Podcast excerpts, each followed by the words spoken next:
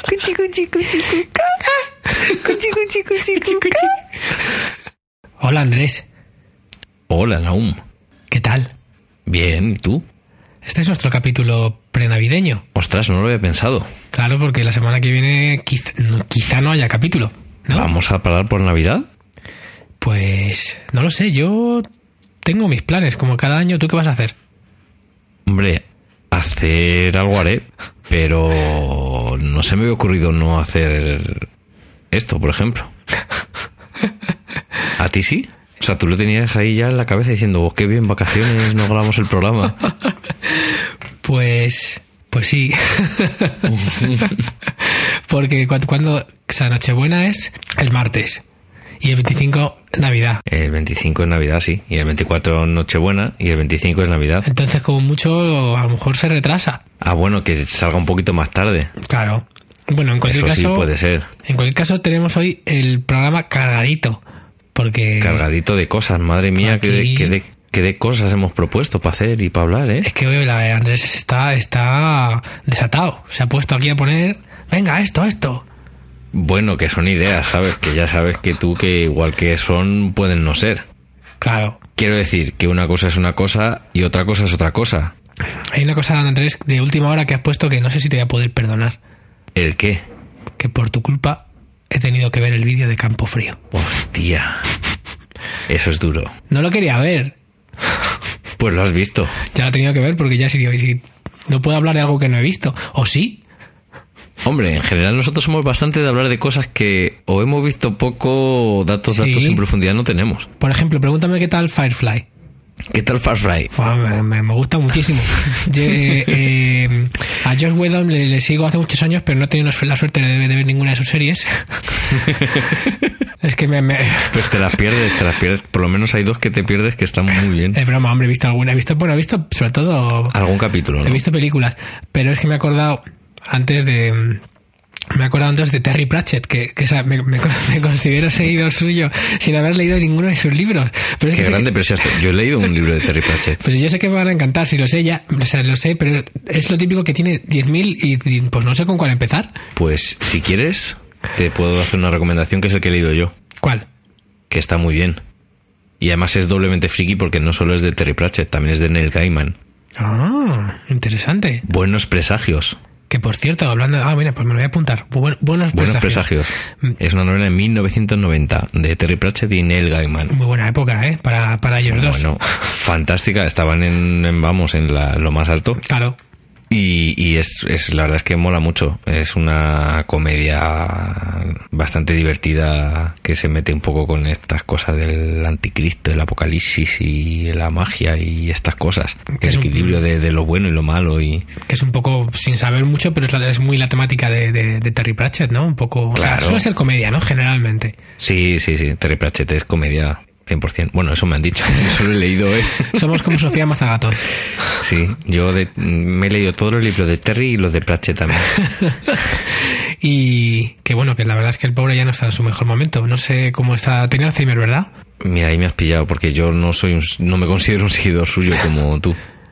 Es que yo lo último que sé de él es que eh, había pedido. eh, había pedido para que poder eh, tener la eutanasia eh, en Holanda.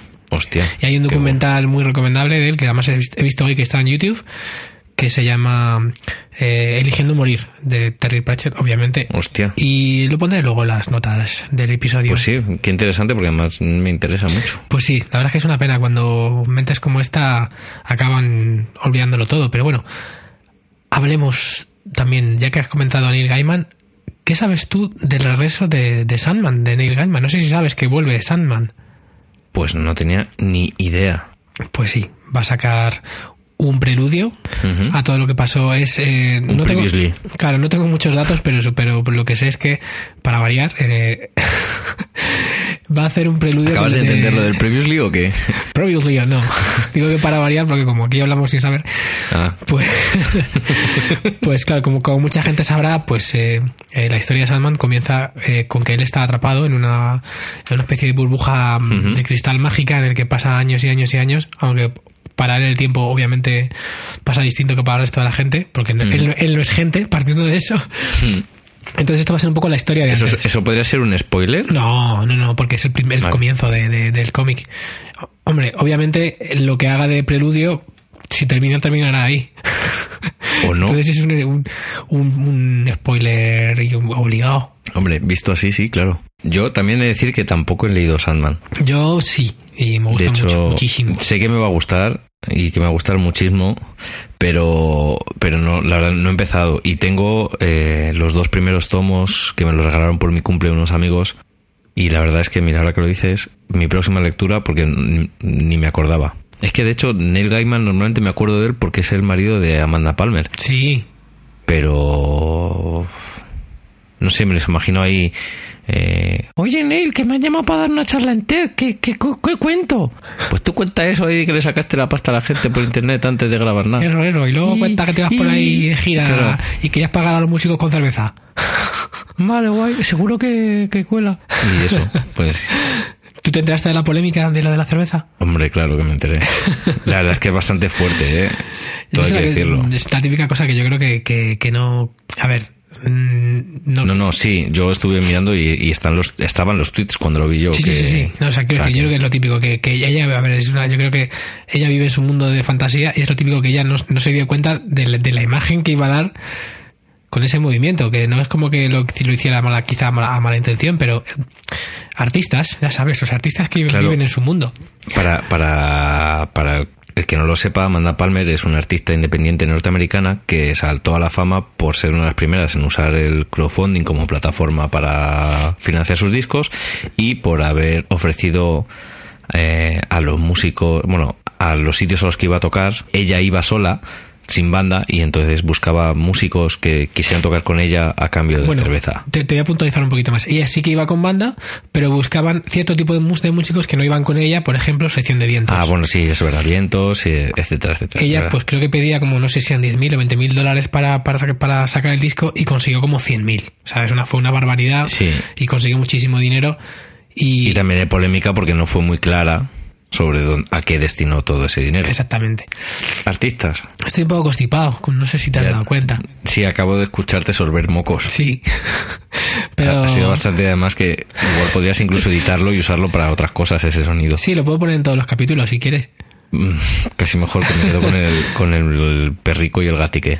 Hablando de, gaticos, es que yo tengo, hace años tengo en general, eh, salvo raras excepciones, tengo, constipaditos nada más, no me pongo muy malo. Tengo un poco de moquitos así y un poco de, de tosecilla, pero yo tengo, tengo alergia a los gatos y desde que no tengo gatos cerca no me pongo prácticamente malo. Fíjate tú. Las cosas que A ver si va a ser alergia.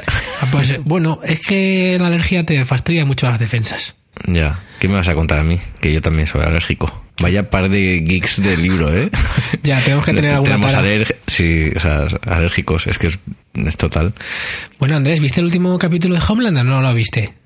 Eh, sí, pero antes de que hablemos de Homeland, Sí. quiero que hablemos de lo que habías hablado y nos hemos ido por los derroteros. ¿Qué era? El anuncio de Campo Frío. Cierto, el anuncio de Campo Frío. ¿Por qué? ¿Por qué? ¿Por qué? ¿Por qué? ¿Por qué? Eh, ¿Por qué las empresas hacen este tipo de anuncios de tocar la patata ahí en, en Navidad? Mira, es, bueno, es que si una cosa que ya me estoy dando cuenta desde que trabajo en publicidad es que Eso te iba a decir tú como experto del mundo de la publicidad, o bueno, como trabajador del sector publicitario Pues a tiempo parcial. básicamente las empresas tiran de lo que pueden, pero lo que les gusta mucho es eh, hacer que parezca una revolución, cualquier campaña, del, tío que, del tipo que sea, o sea, ya sea Pero si son todas iguales, que revolución obviamente, muerto. obviamente, en este caso, bueno, no es la, no es la, no es la primera que hemos tenido de, no sé si la otra también fue de Campo Frío, ya hicieron otra que era lo mismo, Sí, ¿no? Que era el orgullo las- español, ¿no? Es la tercera, de hecho. Pues eso, o sea, Fue la de los humoristas y... Es verdad, pues buscan Sí, eso, pues emocionarte, hacerte sentirte unido a algo y que a través de esa comunión pues enganches con la marca. Yo obviamente, va a ver, yo, yo objetivamente veo, veo el anuncio y a mí me gusta el anuncio en el sentido, porque o sea, comparado con muchos otros en los que he trabajado este año, me gusta porque por lo menos veo a los actores y digo, anda, mira, Jopín, eh, Quique San Francisco, ¿qué ha sido de este hombre? Qué vivo. Qué gracioso, sí, sí. Bajarse al moro, gran película. y Chuslan Preave y, y, y Chiquito de la calzada. No puedo. Error de conexión. No puedo. ya estamos hablando chiquito otra vez. Maldita Oye, sería, sería increíble, sería increíble llamarle por teléfono y decir que diga el nombre del programa y usarlo eso de cortinilla. Error de conexión. no ¿Te das cuenta de ese pedazo de fito de programa? Algo así, ¿no? Pero, pero también por otro lado, tam- o sea, tampoco entiendo el linchamiento brutal. O sea, no sé, no sé. Ya que también es un poco. Que claro, luego también la- la- lo que es gracioso es que luego he leído por ahí que el, que el capital de la empresa es la mayoría extranjero. Igual por eso, ¿no? Es como ante la necesidad de que alguien hurgue un poco Sí. y diga algo, pues vamos a hacer anuncio para reivindicar lo español. Pero qué curioso es esto, ¿no? Me desvío un pelín, pero este tipo de empresas, pues como Campofrío eh, o como Carbonell, que Carbonell directamente creo que ya es italiana, la compró una empresa itali- italiana y la gente cuando se entera, yo, No yo incluido, yo incluido, de pronto dices, ah, pero esto que es como un símbolo nacional y de pronto es extranjero y, y te indignas y es una tontería, al fin y al cabo es negocio, ¿no? A mí me la pela muchísimo. Hombre, O sea, no que sea donde sea. Si el producto es bueno y está rico, bien. Oye, si es mejor que es español, más que español, que fomenta el comercio local y, y tiene un desarrollo sostenible y esas cosas, muy bien. Pero lo importante es que el producto sea bueno. sí, hombre. eh, Como campo frío, ¿no? Yo, yo- yo no recuerdo la última vez que compré algo de campo frío. Yo creo que hay un pavo que compro a veces que es campo frío. Un pavo. Bueno, o sea, un embutido de pavo. Pues por cierto, yo hice, trabajé sí en una en un anuncio de Campo Frío, pero de la, de la filial de Campo Frío fran- francesa que se llama Aost y, Ah, y, y acabaste a hostias. Perdón. eh, pues pues no, pero para variar también el anuncio, que además, o sea, si ya generalmente eh, los anunciantes, los clientes eh, buscan mucho eso, la, la sensación de revolución, en este caso más aún porque era un anuncio francés. No, no entiendo la relación causa-efecto de ser francés. La, la revolución. pues el anuncio era, sí, era la revolución de- del buen gusto contra la tiranía de, de los choni, básicamente. Ah. Bueno, nada, una pequeña anécdota. ¿A ti te indigna el anuncio también? ¿Te indigna? ¿Te ha parecido algo que te ha removido cosas ahí que no te gustan? Eh, pf, ¿Cómo decirlo? O sea, yo lo he visto y primero, eh, no me ha producido realmente ningún sentimiento ni para mí ni para mal y lo único que intelectualmente me ha parecido lamentable. O sea, lo he visto y lo, lo único que he sentido así un poquito me ha producido algún tipo de sensación es decir, coño, mira, este está vivo. Lo que estábamos diciendo, ¿no? De repente, ah, pues yo pensé que estaba ahí acabado. O, o ver a las virtudes de viejas y decir, madre mía, esta señora. ¿cómo ¿Eran, la- están?". eran las- espérate, ¿eran las virtudes? Sí, las, ¿no? las de la peluca rubia, ¿no eran Pili y Mili? Pili y Mili. Creo que Pili y Mili. ¿Están vivas Pili y Mili? ¿Sí? No sé, no sé. Yo creo que no, ¿no? Pili y Mili no son de hace mucho más tiempo. Sí, pero, pero, pero, muchísimo. pero por eso han dicho lo de tú allí y yo aquí, ¿sabes? Como lo de tú a... ¿Cómo era, no? Como la película... Tú a Boston y yo a California. Sí. ¿No, no hubo también otra igual que la de Pili y Mili? Mira, no sé. Me has pillado ahí. Ahí nos hemos pillado, yo tampoco lo sé. No tienes ni idea tampoco. O sea, que has No. sembrado la duda para nada. Con lo bien que habría quedado Sí. diciendo que eran las virtudes. Bueno, yo creo, Andrés, igual. que las virtudes no están tan viejas, ¿eh? Te lo voy a decir. Creo yo. No lo- Ni llevan el pelo rubio, pero vamos a Pero investigarlo. pueden ser pelucas. Vamos a investigarlo y lo del próximo programa lo aclaramos. Aunque claro, de aquí al próximo programa ya la gente lo puede haber buscado. Sí. Bueno, pues que lo busquen nos lo digan por Twitter. Vale. Por cierto, una cosa que me han, me han tirado a la oreja un par de personas y me ha dicho, oye, ¿y todos esos links que decís que están, dónde están? Porque es que no hemos anunciado nunca que pueden encontrar toda esa información en www.errordeconexión.com. Ahí están. Que hay tanto los episodios y están todos los links de las cosas de las que hablamos. en cada post, porque básicamente es un blog, en cada post están todos los links y eso es lo que llamamos las notas del episodio. ¿Me permites hacerte una corrección? Sí, No es prácticamente un blog, es, un blog. blog. Sí, es un blog en WordPress, eso es. Ya lo hablamos de WordPress en su día. claro, es un blog en WordPress con un plugin, que el plugin es lo que hace que sea posible entenderse con iTunes. Eso es. Básicamente el, el plugin lo que convierte es el feed, el RSS, le añade unas etiquetitas, Los metadatos. exactamente, y ya con eso funciona. amigos. Claro, es fantástico, muy divertido este mundo. De hecho, lo que más nos ha gustado aún y a mí de hacer este podcast es Sí, sí. todo este previo de, de- Prepararlo. Claro, cómo lo vamos a grabar, qué Claro. tal, hacemos el blog, el Twitter, el Twitter también tenemos Twitter que es arroba Sí. EDC podcast. Claro. EDC de error de conexión, claro. Efectivamente. Si ya al final lo grabamos porque tenemos muchos contratos que cumplir con muchas marcas. Claro, como Estamos- Campofrío. Sponsorizados por Campofrío. que tenemos que hablar de ellos y como no nos dicen si bien o mal, pues... Claro, nos a- pagan en mortadela. Decimos tontuna. De hecho nos pagan en pavo. Nos pagan en pavo. Por cierto, no es un pavo, es un perrico lo que suena. Es verdad que, que nos dice Juan, Juanán Guerrero dice que es un pavo. Pero no lo es. Lo sentimos mucho. O sea, si, si hay alguien que puede realmente tener mi respeto eh, eh, diciendo que es un pavo, es Juanan, porque Juanan trabaja, o sea, ¿Con pavos? bueno, no, pero, pero Ah. hace fotos a animales, que a lo mejor Ah, a pavos bueno. no, pero Bueno, está ahí pía por los... por es un los saludo. Juanan. Eh, Juanan, un es, un, Juanan. es un gran fotógrafo que tiene muchas fotos, a- sobre todo de insectos y, a- y tirando de macro. Muy bueno, está muy bien. Echarle un ojo a, a su Twitter y eh, más que nada porque ahí tendrá el link a su Flickr, porque Claro. ¿Y cuál es su Twitter? pues arroba Juanan Guerrero. Muy bien. Muy majo.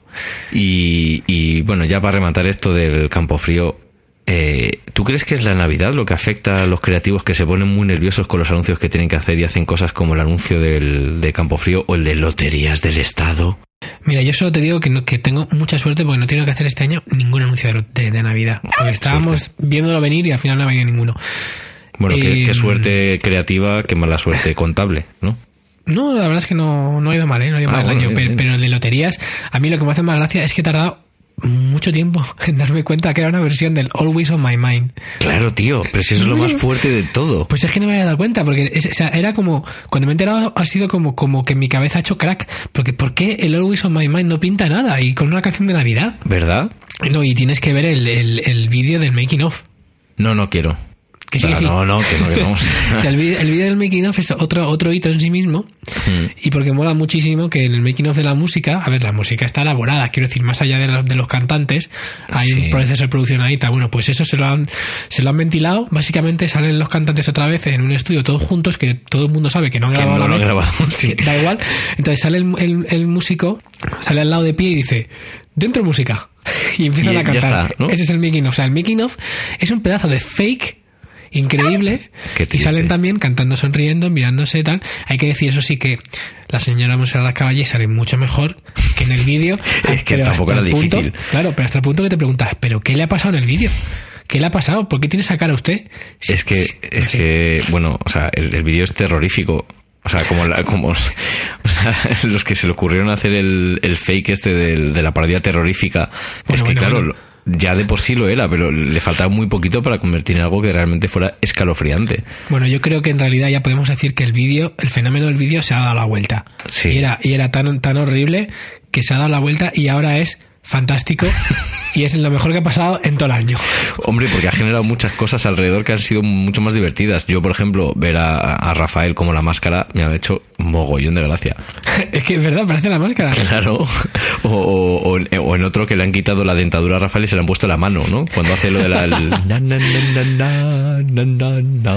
Y es, es, es que es, es escalofriante. Y la Bueno, pared la- terrorífica... la- o sea, sí, sí, la- las es que de miedo de, de heavy, de heavy Sí. metal. Total. Me encanta, o sea, es que me, me vuelve loco. Internet es, es maravilloso. Sí. Que por cierto, ya que hemos dicho que es lo mejor del año, yo creo que estaría bien pues que hiciéramos el último capítulo del año, sí que nos da tiempo a hacerlo, que yo creo que nos puede dar Sí, tiempo a un hacerlo. especial de Navidad. Un especial de Navidad, bueno, de decir lo- las cosas que más nos han gustado de este año. ¿De listas y eso?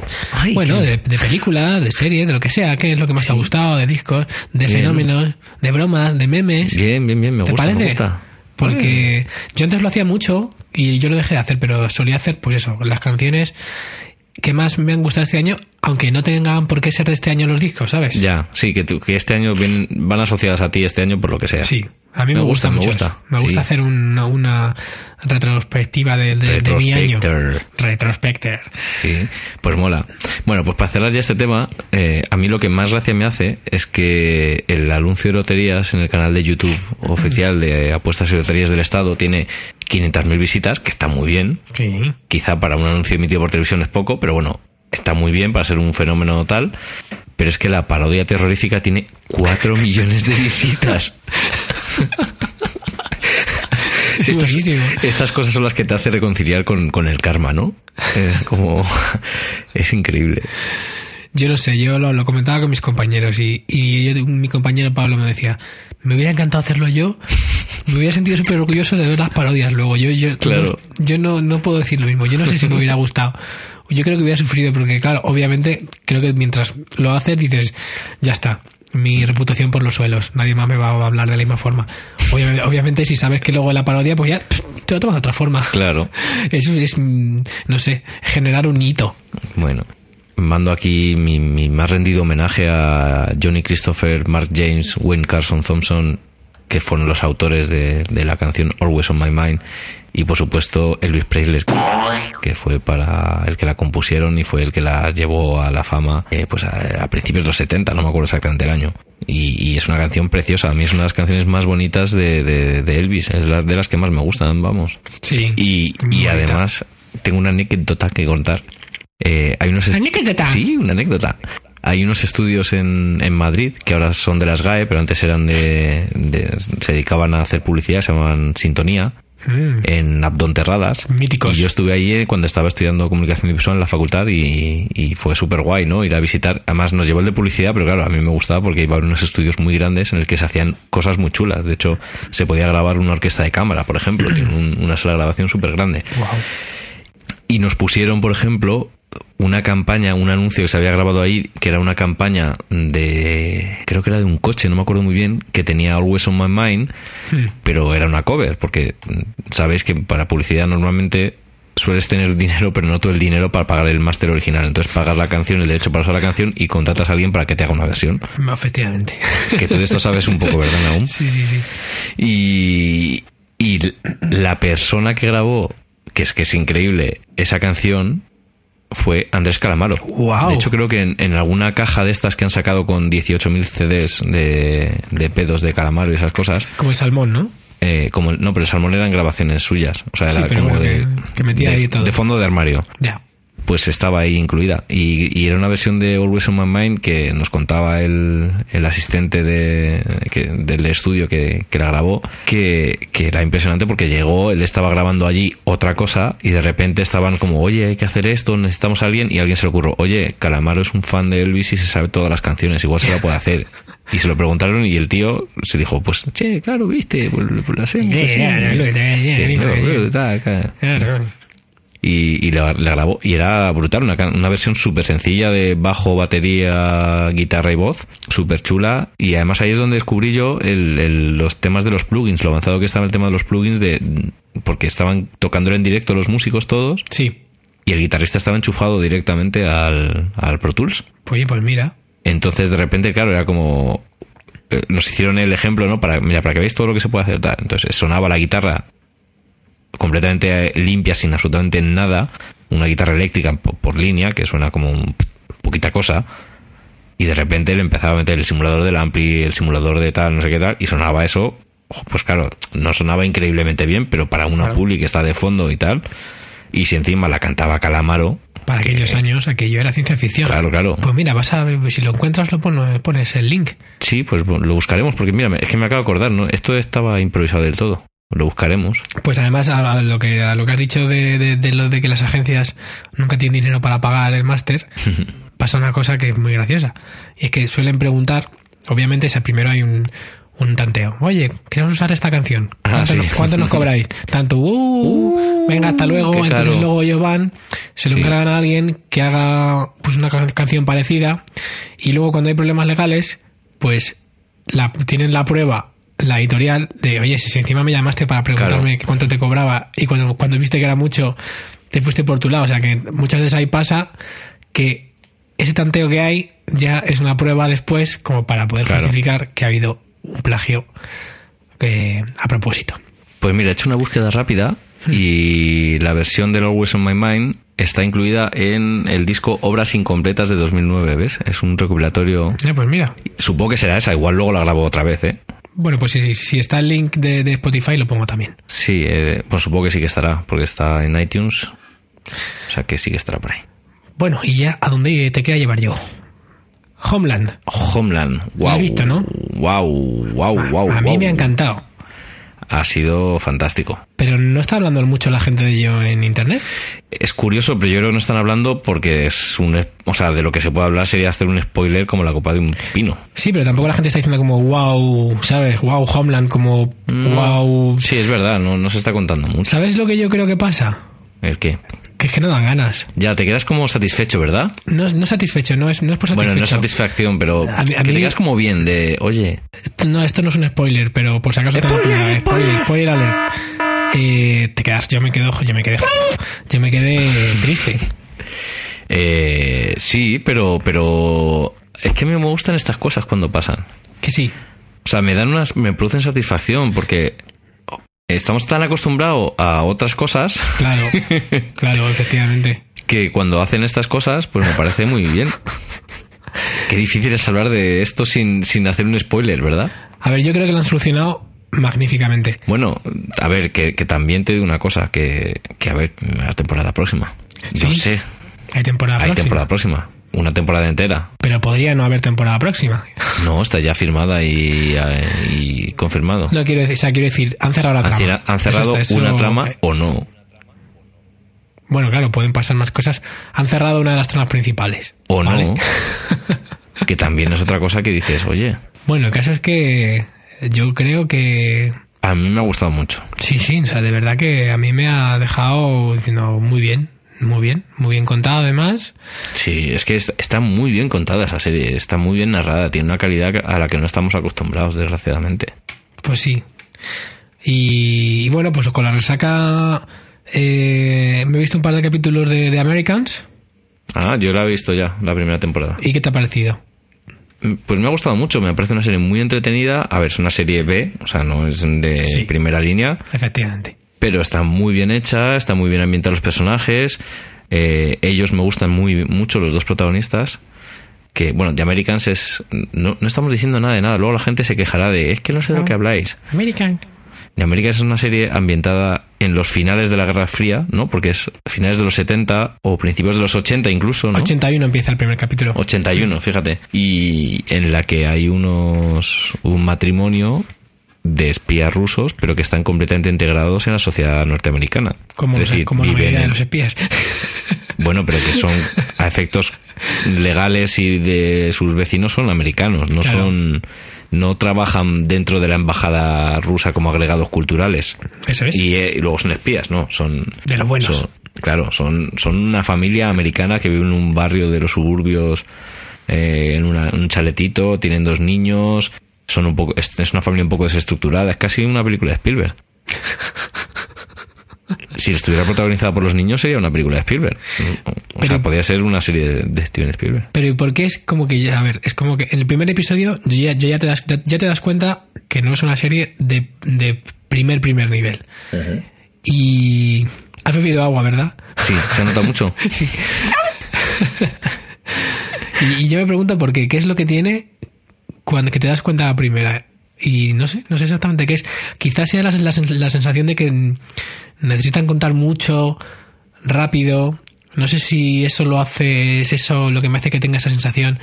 El hecho de que tienen mucho de flashback en el primer episodio, que, que de pronto es como que, como pasa en las series, en las películas malas, ¿no? Que es como que de pronto se, se encuentran con un personaje primordial y, de- y sacan un tema que es como el tema de su vida, ¿no? Como aún no he olvidado lo que me hiciste con cinco años, ¿no? Y parece que es que, no, que lo hablan todos los días, ¿no? Y luego el resto de la serie ya no lo hablan nunca más. Ese tipo Sí. de recursos que son muy típicos para ponerte al Sí. día en la trama, pero en realidad son muy baratos a nivel de, de guion, ¿no? Es como Sí, lo más es fácil. el, sí, el típico. Como aquella vez que. En aquel año que me dejaste tirado en mitad de no sé qué. Sí. Bueno. Pero pinta bien, tiene buen ritmo. No, no, está muy bien, tiene buen ritmo. Cuenta cosas interesantes, los personajes son muy chulos, además, según avanzan los capítulos, mm, ya lo irás comprobando. Hmm. Y. Y mola mucho, mola a mí. O sea, me parece muy divertida.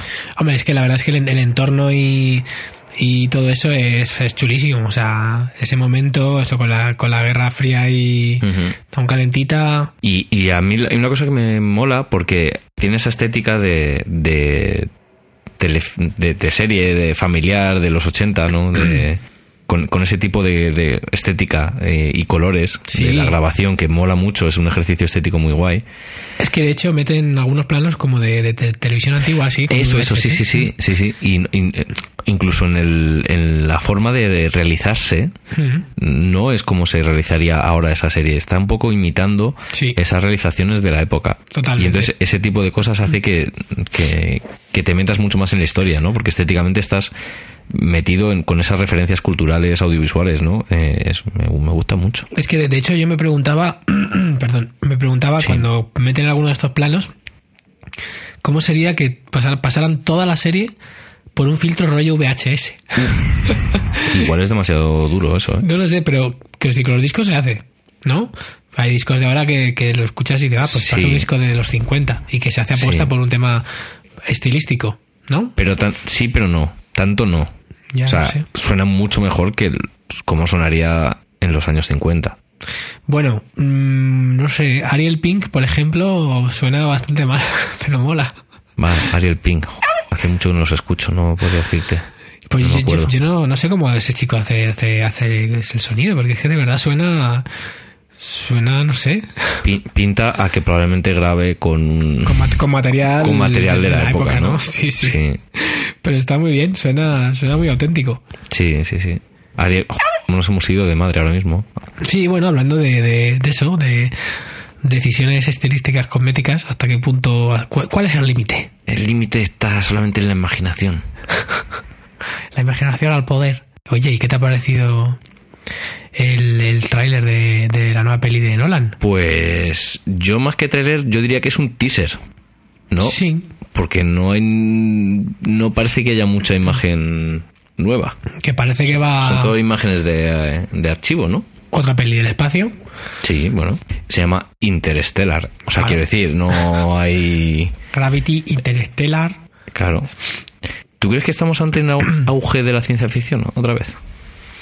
Pues hombre, eh, va a volver Star Wars. eh, Volvió Star Trek. Tenemos estado, pues puede ser un pequeño. Ah, y bueno, y va a sacar la nueva también de, de Prometheus. Prometheus. También va a salir la nueva. Eh, pues oye, no es una mala época para la ciencia ficción, ¿verdad? Hombre. Bueno, habrá que ver la de Christopher Nolan. Yo me arriesgo a pensar que va a estar bastante bien y el nivel va a ser bueno. Y Gravity, ya hablamos por aquí de Gravity, está Sí. muy bien. Y a mí me gustó Prometheus. Ya sé que me van a, a- me van a- voy a perder followers en Twitter y esas cosas si alguien lo escucha, pero a mí me gustó Prometheus. A ver, no, está nada mal. No es, desde luego, no. Si esperas a alguien, no. Pero. Bueno, pero bien. si espera, o sea, Alien 2, si esperabas Alien, es otra, no tiene nada que ver. Y a la gente le flipa. O sea, quiero decir, es que no. Que yo sigo diciendo, además, que a mí no me importaría que hicieran. Pasa que no sé, creo que no quieren. Que hicieran un reboot en serio de Alien, pero. A ver, pues eso. Que coja un director como. Christopher Nolan, como Christopher Nolan que cogió Batman que estaba hecho estaba patas arriba sí que se les había ido de madre ya. y dijo bueno pues vamos a volver a devolver un poco la dignidad a Batman te puede gustar o no la trilogía te puede gustar o no su estilo pero bueno el tío pues volvió a darle a Batman algo un poco más merecido del personaje pues oye ¿por qué no hacer lo mismo con Alien? que está ahora mismo mangas por hombro con Alien vs Predator es lo único que hay ahora mismo que ojo que son divertidas para rollo entretenimiento etcétera pero molaría algo nuevo La primera, yo también voy a volver a perder followers. Me gusta mucho la primera Alien vs Predator. sí hombre a mí también es súper divertido Bueno, de hecho solo he visto la primera. La segunda no la he visto. Yo, yo he visto, te he visto todas. Y hay una tercera, ¿no? De Alien vs Predator. Sí, y vamos, más o menos están todas en la línea. Cada vez un poco más, más cine adolescente, cada vez más, mm, di- más divertido y menos oscurillo, menos terror y más tal. Pero bien, hombre, pero eso. Pues Yo quiero pues un nuevo Alien que coja el legado de la primera, porque al fin y al cabo es la mejor, y que haga una nueva película, eh, pues eso, en el espacio, con su agobio bien, a un sustito y con los efectos especiales de, de ahora. Así es que el personaje de, Alien es espectacular. Es que es fantástico. Hablando de Alien, ah, mm, yo soy de los que opina que el comienzo del fin de la saga está en Alien 2. Quiero decir, es que para mí Alien 2 es una película que no tiene nada que ver con el primer Alien. Eso es una película de acción con millones de aliens correteando por ahí, que está muy bien, es muy buena peli, me gusta, pero es otra cosa. Total- o sea, me parece mucho más Alien y mucho más a la, a la altura Alien 3 de David Fincher, por cierto, que, que Alien 2 de, de James Cameron. Ya, totalmente. ¿No? Sí, la 3 es más en la línea, sí. Es en más en la línea, no es tan guay, no, no es tan evolucionada, es lo que es también, pero, pero a mí me gusta mucho. Es que es una película que creo que ha sido muy vilipendiada para lo que es. Y si la comparamos con, con la 4, a mí la 4 me parece sin duda y de lejos la más floja. Sí, estoy de acuerdo contigo. La lástima es que parece que la 3 eh, fue un infierno la grabación, ¿no? Que de- Sí, joder, hay, hay, eh, bueno, hay un montón de anécdotas que sí que podemos hablar otro día de, de- de infiernos de rodajes y tal, pero eh, David Fincher dijo que no volvía a rodar nunca más en Inglaterra. Ah, sí. O sea, ya directamente, pero además que es su país. Fíjate, no, David Fincher es americano. Mm, ah, verdad, Fincher es americano. El, Sí, que, sí. Es, el que es inglés es Ridley Scott. Eso es. No, no, eh, David Fincher salió completamente escaldado y, y estuvo a punto de no volver a hacer una película. Hay que pensar que David Fincher, su primera película realmente es Alien 3, Sí, o sea, sí, sí. porque él hacía videoclips y hacía spots de televisión y le llamaron para hacer esto como una cosa así como, bueno, este tío que tiene una estética visual así como muy potente y le gustan mucho las nuevas tecnologías, hace cosas chulas. De hecho, trabajó en el Imperio Contraataca, creo, en el Retorno del Jedi ¡Eh! haciendo el mate painting este. El, eh, Lo, las- lo- lo que aquí llamamos mate painting. eso es. O mate painting, o sea, a veces es una, una- de palabra sí. bien, una, una palabra mal. Es como lo de Kirk Douglas y Michael Da- Douglas, ¿no? O al revés. Sí, sí. No- nunca he sabido bien cómo es. White label. O White Lab, eso es. Y entonces hizo la película como su primer, su ópera prima, entrar en una saga de ciencia ficción como Alien, claro, o sea, tenía que ser como wow. Y el tío lo pasó fatal, tuvo también problemas de salud relacionados con, con esto. Además, marcó su futuro y su forma de hacer cine luego porque desde entonces él eh, no firma un contrato en el que no pueda tener la decisión sobre el montaje final de la película. Exactamente. Y fue precisamente porque en Alien 3 le hicieron una escabechina, o él considera que le hicieron una escabechina al recortar la película. Incluso en la versión especial de que salió en DVD y supongo que era en Blu-ray, que había un, como un montaje del director, no es el montaje del director. O sea, no es un montaje, lo ha renegado siempre. Y desde entonces también él renunciaba a hacer promoción al uso de eh, aparecer en making ofs y cosas de estas porque, bueno, es muy gracioso. Se le ve en el making of de Alien 3 así de pasada en el set de rodaje y es como dos planos, no se le ven nada más en todo el making of de una película como Alien, ¿no? La de cosas que tendría que decir, pues él se negó en rotundo porque no. Vamos. Y luego fíjate en lo que se ha convertido David Fincher, ¿no? Que es que es increíble lo que tiene la vida. Que sí, que vuelva Alien. Ya Eso. está, ya lo hemos dicho. Bueno, de hecho, no, no ha muerto, está Prometheus, ¿no?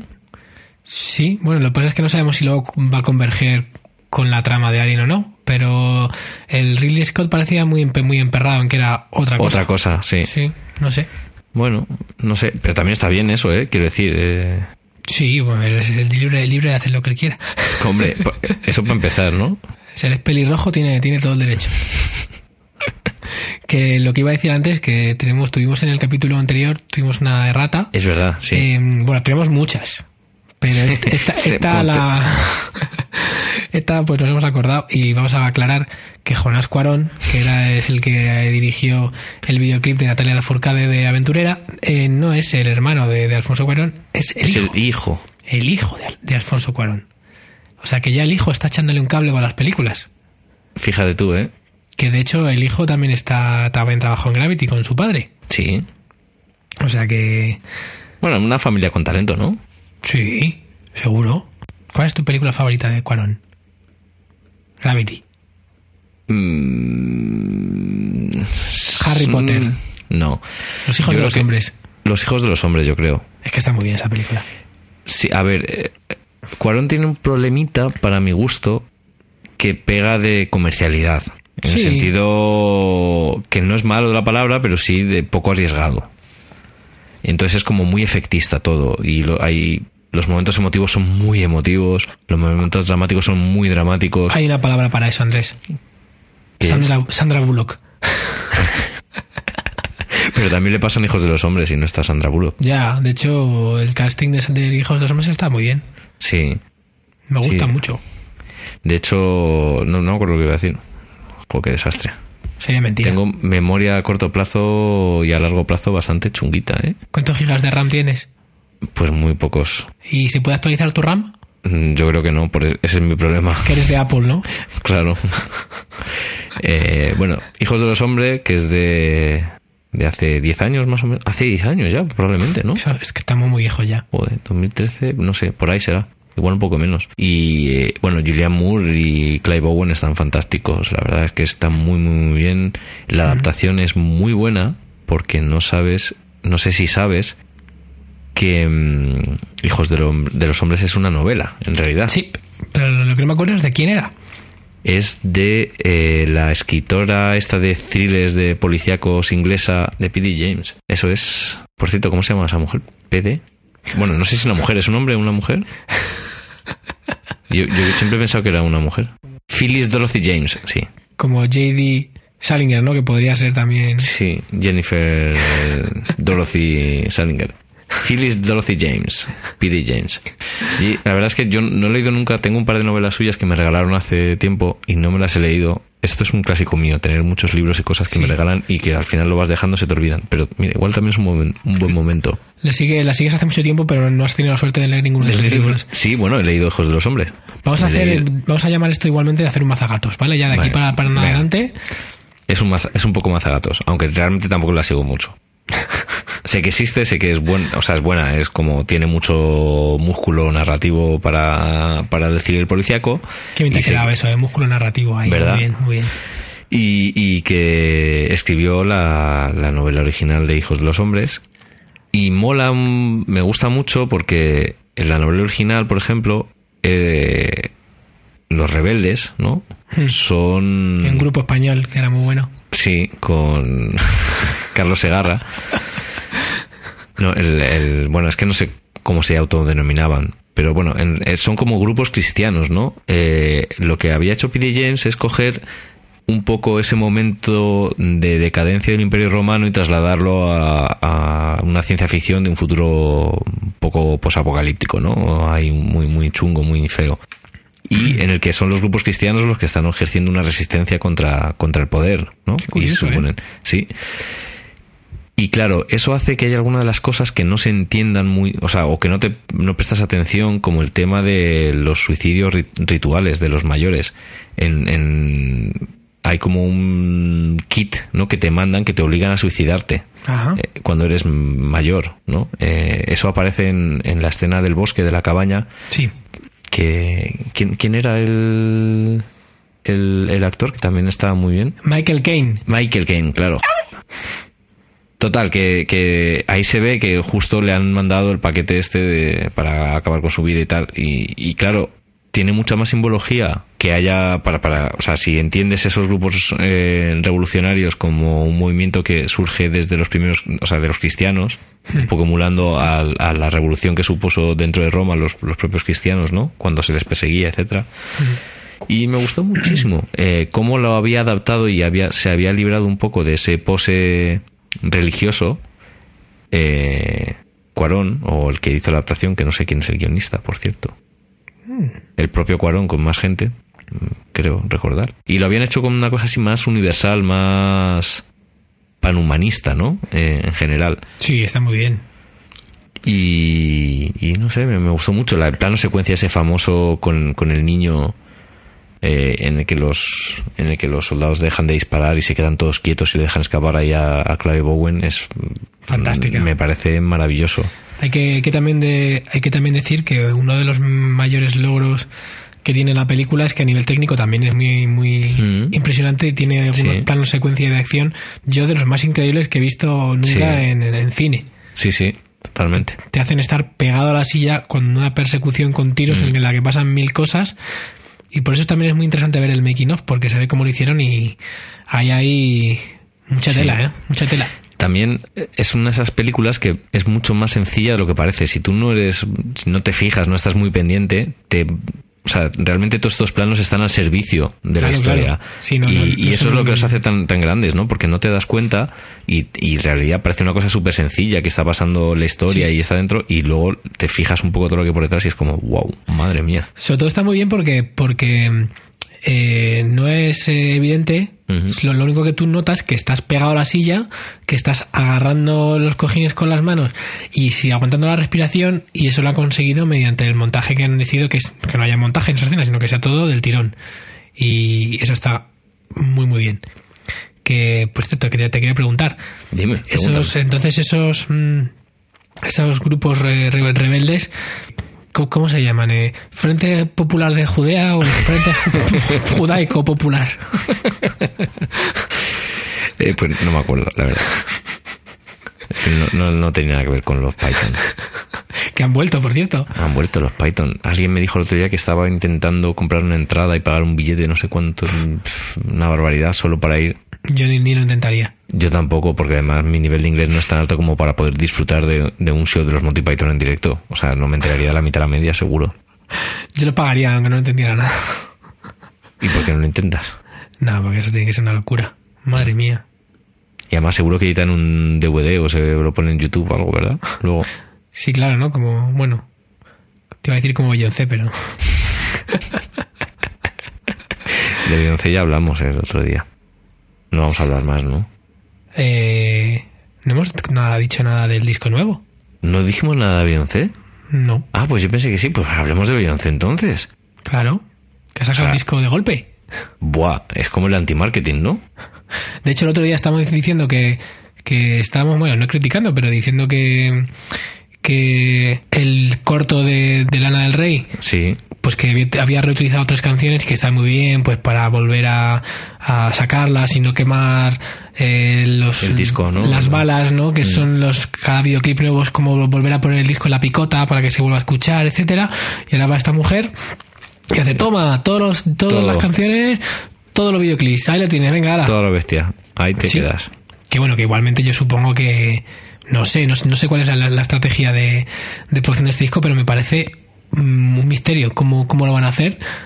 Y Ya, ya lo han hecho. O sea, quiero decir, o sea, la estrategia era clara. Salen en todo el mundo copando la portada de iTunes. Porque Sí. dicen, lo sacan así sin avisar en iTunes. O sea, y una mierda sin avisar, quiero decir. O sea, yo bromeaba el otro día, bueno, esta mañana con el distribuidor nuestro que hemos comido juntos y decía que claro, tú entras en iTunes y no podías pinchar otra cosa que no fuera Beyoncé, porque tenían copado todos los espacios de posicionamiento, ¿no? Todo lo que sería la cartelería y el, en el punto de venta, pues lo tienen todo copado por Beyoncé, o sea, que no es que lo hicieran eh, por sorpresa, es que de repente apareció en iTunes sin haberlo avisado antes, sin haber Claro. anunciado que tal día iba a salir, pero claro, es que tenía una presencia tan brutal en absolutamente todas las páginas de música de, de iTunes de todo el mundo que, que, claro, como no se va a enterar que es un artista global que vende muchísimo, aparece ahí todo de golpe, hay un poquito de boca a oreja y ya está hecho. O sea, han colapsado YouTube, o sea, YouTube, han colapsado iTunes y, y no me acuerdo las cifras que eran, pero eran cifras... ha- han vendido, creo que mm, 800.000 discos así, Ocho, nada fíjate. más salir. O sea, es el disco más, más rápido de toda la historia de, de iTunes, que es el Claro. que más, más rápido se ha vendido. Pero es que lo curioso es que también han sacado ya todos los videoclips. Sí, sí, todo de golpe. Todo ahí a Entonces, casco porro. Ese es el misterio. Que esa... Entonces, ¿cuál es la estrategia para que el disco este se alargue, se dure? ¿Qué van a hacer para, para que este disco se mantenga eh, escuchando, que se mantenga, pues eso, en la picota? Efectivamente, que al fin y al cabo para eso es para lo que sirven los discos, para refrescar las escuchas, para que la gente vuelva a escuchar otra vez un disco. Pues misterio. Bueno, la historia es que hasta donde yo sé todavía no ha salido en, en otras plataformas de streaming y tal, ¿no? Pues la verdad, ni me he fijado porque como no me ha dado por escucharlo, pero además tiene buenas críticas y tal, o sea que la tía se la ha montado muy bien.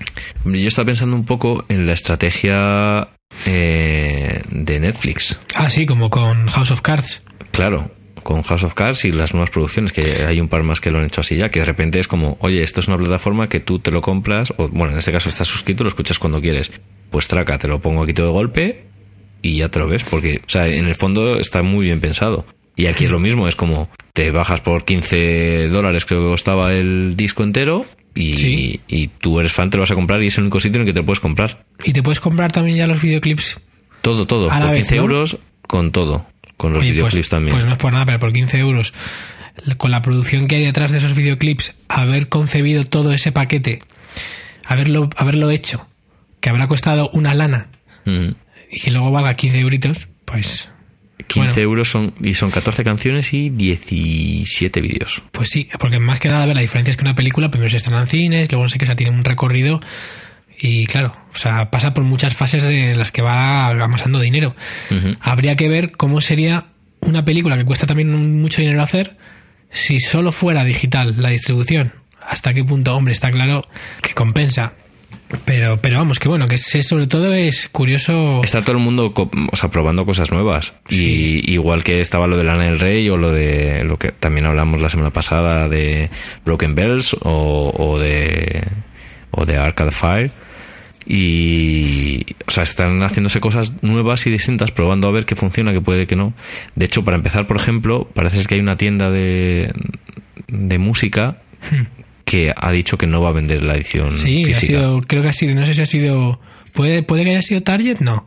Eh, puede ser, me suena que sí. Pero bueno, sí, era, era como una cadena de estas eh, americanas, pues eso, como hay tantas, ha dicho que ellos no le iban a vender porque eh, no les gustaba que hubiera sido primero distribución digital. Como que les parece que ha habido un poco de juego sucio ahí, pero bueno, allá De ellos. hecho, ha sido Target, sí, sí, efectivamente. sí, sí, sí.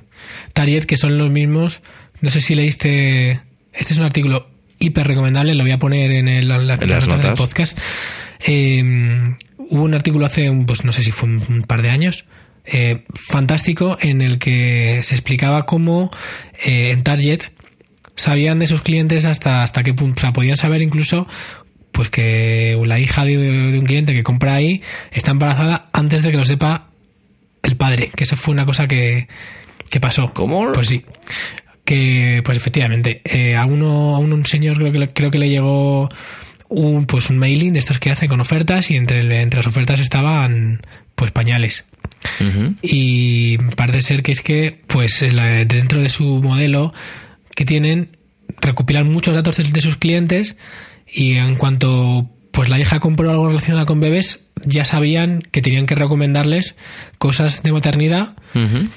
Y bueno, pues básicamente es un, es un, es un post de algo que hoy en día es, pues, está en todo, ¿no? Está en redes sociales, está en Amazon, está pues eso es el, el- el grafo social en el análisis de los comportamientos de los usuarios, pero en este caso está, era interesante porque está aplicado a una cadena de, de tiendas que quieras que no todavía parece que, que viven en el, en, el, en el pasado, incluso con estas pataletas que tienen con el mundo digital todavía y ya usan los mismos... Los mismos, sí. Hay más estrategias, está muy bien, eso lo, lo pongo luego.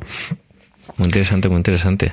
Oye, por cierto, Andrés, llevamos ya Dime. cin- casi una hora y no hemos dicho prácticamente nada de, de cosas de, de hardware ni de software ni nada. Hoy está saliendo un programa más friki que. que tequi. Mm. Bueno, no está mal, ¿no? También, porque empezamos muy tequis, estamos ahí dando una de cal y una de arena. Lo podíamos comentar que lo, pues, lo has puesto, este corto de, de Big Lazy Robot que has puesto en, el- en las notas, Ah, obsolescencia programada, sí. que parece un trabalenguas. Obsolescencia programada. Obsolescencia. Yo tengo que The decir, Big Lazy Robot. Bueno, antes, antes de nada voy a explicar que es- este es un pequeño corto de animación donde, uno- donde unos robotitos muy monos, está muy bien hecho, ¿eh? la verdad Sí. es, visualmente está muy bien y el sonido también. Unos robotitos pues eh, tienen iPhones, Sí. eh, pero todo es un poco como que los robots están controlados por, de alguna forma como si les hubieran lavado el cerebro, bueno, son robots obviamente, y Obvio. están haciendo, haciendo Obedecen el- órdenes. Claro, están haciendo el tonto con su teléfono y cada año, pues cuando va a salir un teléfono nuevo, el suyo se le rompe. Es como que eh, un gran Qué cerebro casualidad. detrás de detrás de Apple, pues da un botón y se rompen los móviles. Y van a comprarse otro. Y van a comprarse otro súper felices, ¿no? Claro. Y bueno, pues eso, que es como... Nos está llamando tontos, básicamente. Sí. Yo tengo que decir que a mí me cabrea un poco el tema este. Bueno, en general, desde que salió este documental en, en la 2 que era sobre la, sobre la obsolescencia Sí. programada, todo el mundo está con el tema un poquito... Calentito. Un poquito pues, calentito, sí. Y yo Hombre. creo que, a ver, yo creo que con que muchas cosas... Pues como la, a ver, la bombilla es obvio, porque te las venden directamente por 1500 horas, ya está. ¿Que Es se que puede eso- hacer una eso es bombilla que dura fuerte. más? Se puede Sí. hacer, pero sí, pero no te la voy a vender, o por lo menos no por este precio, porque yo quiero vivir muchos años como, como compañía. Mira, vale, lo respeto, Bueno. pero yo creo que de ahí, O sea, de- no, o sea, eso podría ser. Eso pero sí, si eso haces sí. un lobby con todas las empresas del mundo para hacerlo así, no. Pero ya creo que ya de, de ahí a decir que porque hay un, un nuevo sistema y ya es obsolescencia programada, pues mira, mm, no exactamente. Bueno, tú, que eres un fanboy y no eres objetivo del todo, pero te recuerdo que ah, hubo una sentencia de un tribunal de Estados Unidos acusando precisamente a Apple por, por, por la obsolescencia programada con, con los iPods. Eh, entonces, Toma, me, pasa que me- entonces me, me pregunto. ¿Sabes, ¿dó- no? O ¿Dónde sea, que estaban esto? hechos para que dejaran de funcionar. Ah, pero a nivel de. O sea, tú dices a nivel de hardware. Sí, sí. Pues mira, eso no tengo ni idea. Ponlo también en las notas, así le echo un vistazo. Sí.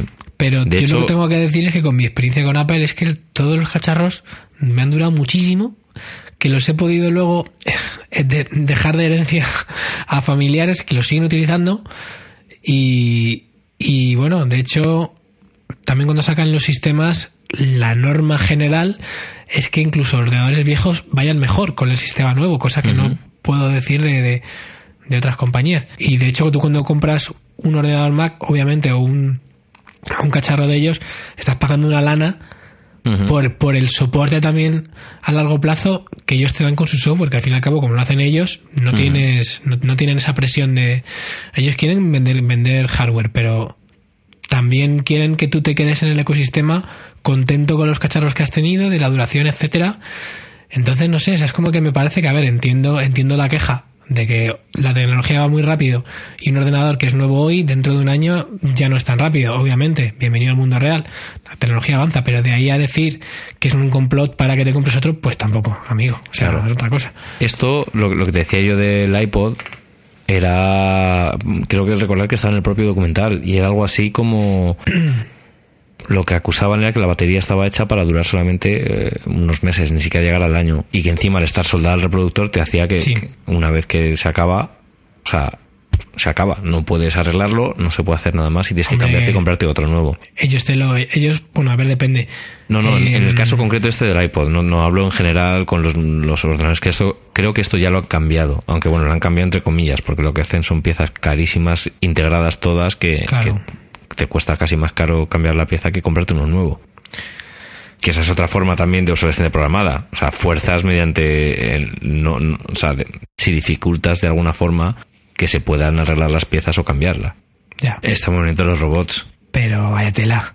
Vaya Y además tela. estos robots, eh, yo no me acuerdo exactamente qué, pero he visto alguna otra cortito de animación que lo protagonizan que están muy majetes o muy cachondos.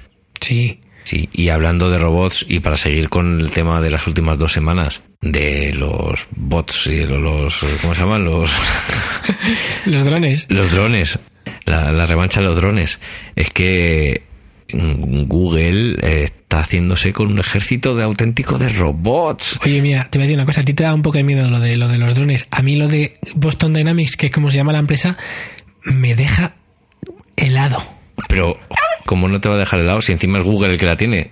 O Sí, sea, pero ya me, ya me daba miedo antes. Es que son escalofriantes los, los robots que hacen, son increíbles. No, no, eh, Cuando ves al miedo. Big Dog este, bueno, tienen como varios que son muy Sí. parecidos, ¿no? El Big Dog, el Cheetah, Sí. no sé qué. Y luego también tienen uno que era humanoide, Sí, sí, sí, sí. que iba andando y yo de verdad digo, me encuentro un cacharro de esos por la calle y no tengo España para correr. Menos mal que España no acaba en el mar, que hay barcas para seguir. Es, es una cosa que de verdad se ven los robots y parece ciencia ficción, parece un episodio de Fringe o algo así. O sea, es increíble. Yo es una cosa que me fascina mucho. Que es que han sacado uno de estos que son como cuadrúpedos. Sí, que, que corre corre- más que Usain Bolt, que, que- que- es una barbaridad. Es una barbaridad. Pero además, es que ves, además- ves los robots y es Sí, que da sí, miedo. Porque además van, van a gasolina, amigos. Y entonces tiene un motor que hace un ruido infernal, Sí. que es como que te lo puedes imaginar. Yo me lo imagino un ejército de cacharros de estos y que estás como a kilómetros y escuchas ya el run run de los, de los robots que irán con dos pares de, metra- de metralletas arriba, con det- detectores de movimiento, con cámaras de super alta definición, infrarrojos, GPS, wifi. no, te- tend- tendrán WiMAX, claro. Tendrá triple procesador Qualcomm. eh, ah, no, perdón. por Huawei, bueno, en fin. Y, y yo me lo imagino eso como, como, pues eso, como que sales corriendo ya a kilómetros porque los escuchas venir y vienen corriendo, no Y sé. auténtico pavor, ¿eh? De verdad, o sea, es el robot más mm, acongojante que he visto en mi vida y lo ha comprado Google. Esto, esto sí que es de verdad La venganza de los drones. Bueno, no son drones, pero pero que da mucho miedo. Da mucho miedo. El otro veía a alguien que ponía la evolución de Google como empresa, ¿no? Como año 98, don't be evil. Año 2005, oye, que a lo mejor es un poco difícil, es un poco difícil no ser evil. Año 2012, compramos robots militares. es totalmente así, es... No sé, me da muchísimo miedo. El Yo sigo pensando en Skynet y en Terminator. También con estas cosas. Lo siento. Eh, lo diré una y una y, y mil veces si hace falta. He visto demasiada ciencia ficción como para que esto no me afecte. que decían que Skynet era como cuando Microsoft.net compró Skype, ¿no? Sí. Oye, y, y antes de cerrar, para un poquito de nota de nota cómica, sí. ¿has visto el, el vídeo de los gatitos? De que pasan muchos de sus dueños. Ostras, no lo he visto. Porque intenté ver y tenía poco wifi y no me cargaba y tal. Y dije, bueno, me lo pongo en otro momento y se me había olvidado. Pues te lo voy a contar de un gatitos. Acabemos con un vídeo de gatitos, qué bien. Es un vídeo en el cual eh, hacen un pequeño experimento. Ujú. Lo hacen primero con, con perros, eh, luego con humanos Ujú. y luego con gatos. Entonces el experimento consiste en que pues hay una madre con su con su bebé eh, o un- una persona con su perro. Sí. Entonces entra a una habitación. eh, el perro o el bebé estando su madre cerca se siente libre y confiado para explorar el área. Entonces entra una tercera persona que distrae al animal o al bebé y en ese momento cuando está distraído la madre se va el animal o el bebé, el perro en este caso, o el bebé, cuando se dan cuenta de que la madre no está, rápidamente ponen se llorar ponen, o- ner- se ponen nerviosos y buscan a la madre. Y cuando la madre entra, se le tiran encima, como ¿dónde estás? ¿Dónde estabas? Sí. Y ya es como todo bien. Y rápidamente tienes que cogerlo o estar con el perro. Bueno, pues lo hacen con el gato. Y con el gato, pues siguen todo el proceso. Entra el gato con el dueño, entra, ta, ta, entra la tercera persona. Se va el dueño y el gato Como si nada. se la pela. Vuelve el gato, el dueño, el gato está otra cosa. Le da lo mismo. Claro. Los Pues gatos eso son es. Ese es el experimento que por si alguien todavía lo dudaba, que bueno, da igual.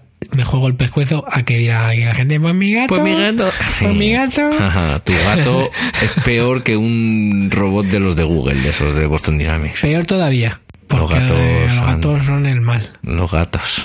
Es que yo les tengo alergia. Yo también. Madre mía, vaya losers. Bueno, oye, pero me gusta, me parecen muy monos y me encantan los vídeos de gatitos, ¿eh? Sí. Y los gatos ahí. Cuchi, cuchi, cuchi, cuca. Cuchi, cuchi, cuchi, cuca. Qué gran vídeo, ¿eh? Eh, ¿Cómo era? Eh, Pero y también lo- las Beauty parodias. Kitty, ¿o cómo era las, eso? las parodias. Sí. Tú y yo estuvimos a punto de hacer una, te lo recuerdo, ¿eh? Sí, Eso sí, sí, que sí, era loser. Menos mal que no lo hicimos, porque no lo hicimos, ¿verdad? Nadie va a poder No. sacar ese vídeo en algún momento. No, pero lo que sí que hicimos, que fue lo que el otro día no llegamos a comentar, fue en los vídeos de ¡No digas nada! Dejémoslo para el próximo programa, ¿no? Venga, En vale. el próximo programa, Por fin contaremos nuestro proyecto absurdo secreto. pues ríete tú, que unas cuantas cientos de miles de visitas por YouTube habían tenido, ¿eh?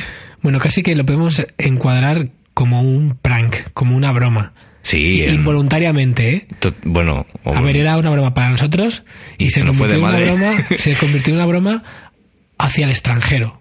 es más, ¿vale? casi hicimos un meme. Bueno, yo creo que el meme estaba hecho igual. O sea, quiero decir, era, era tan ¿Sí? obvio que, que ahí había un meme que luego la, hubo, hubo gente que también lo hizo, pero yo creo que ni siquiera nos copiaron a nosotros, ni nosotros a ellos. Era algo como que estaba ahí en el universo para cogerlo. Hombre, evidentemente, pero no sé. Bueno, da igual, ya lo hablaremos. Ya lo comentaremos. En el próximo programa, más. Chan, chan, chan, chan. Bueno, a ver, un- o antes de, de- también de despedirnos, a ver cuándo hacemos la sintonía. Que el otro día. Uf, es verdad, lo dijimos en el primer programa y como, ¡eh, eh! Somos, tocamos Sí, sí. instrumentos, tú grabas cosas. Hay que decir Eh, que no hemos hecho nada. Da, gracias, da gracias al cielo que tenemos tiempo para hacer el podcast. Pues sí. Que le estamos tomando, tomándonoslo muy en serio. Sí. Y de hecho, nos decía el, el- el otro día eh, en Twitter, eh, Sergi Muñoz, arroba Sergi MMX, decía, ¿cómo me gusta? Un podcast que no tiene música, que no tiene coletillas de, audio, que no tiene nada, solo conversación. Y yo le decía, pero si vamos a hacer una, una, una cabecera, ¿no te, no te importa? Y dijo, vale, venga, que está bien. cabecera sí, hombre. Así que Sergi nos ha dado la aprobación. Y si tenemos lo ha vía libre. Tenemos vía libre para hacerlo. lo haremos. Y Sergi, Y- sí que usamos efectos de sonido. Sí, el perrico. Los perrico y el los gatico, gaticos. El spoiler, el spoiler alert. El spoiler alert, eh, los grillos. el- los grillos, Y no sé si hay más. los- son los- nuestros chascarrillos pequeñicos ahí. Que, Sí, que nos gustan mucho. bueno, Pues otra semanita más, capítulo 5, que acabamos de, de terminar. el 5 haz la rima. De nuevo agradecer a nuestros oyentes Muchas gracias. que estén por ahí, que os queremos mucho. Y sin vosotros no somos nadie. Hoy ha sido un día raro. Es más pronto de lo habitual Sí. y es otro día habitual, que no es el habitual. Por eso quizá estamos tan arriba. Puede ser, está muy bien. Sí, está muy bien. Buenas noches. Buenas noches.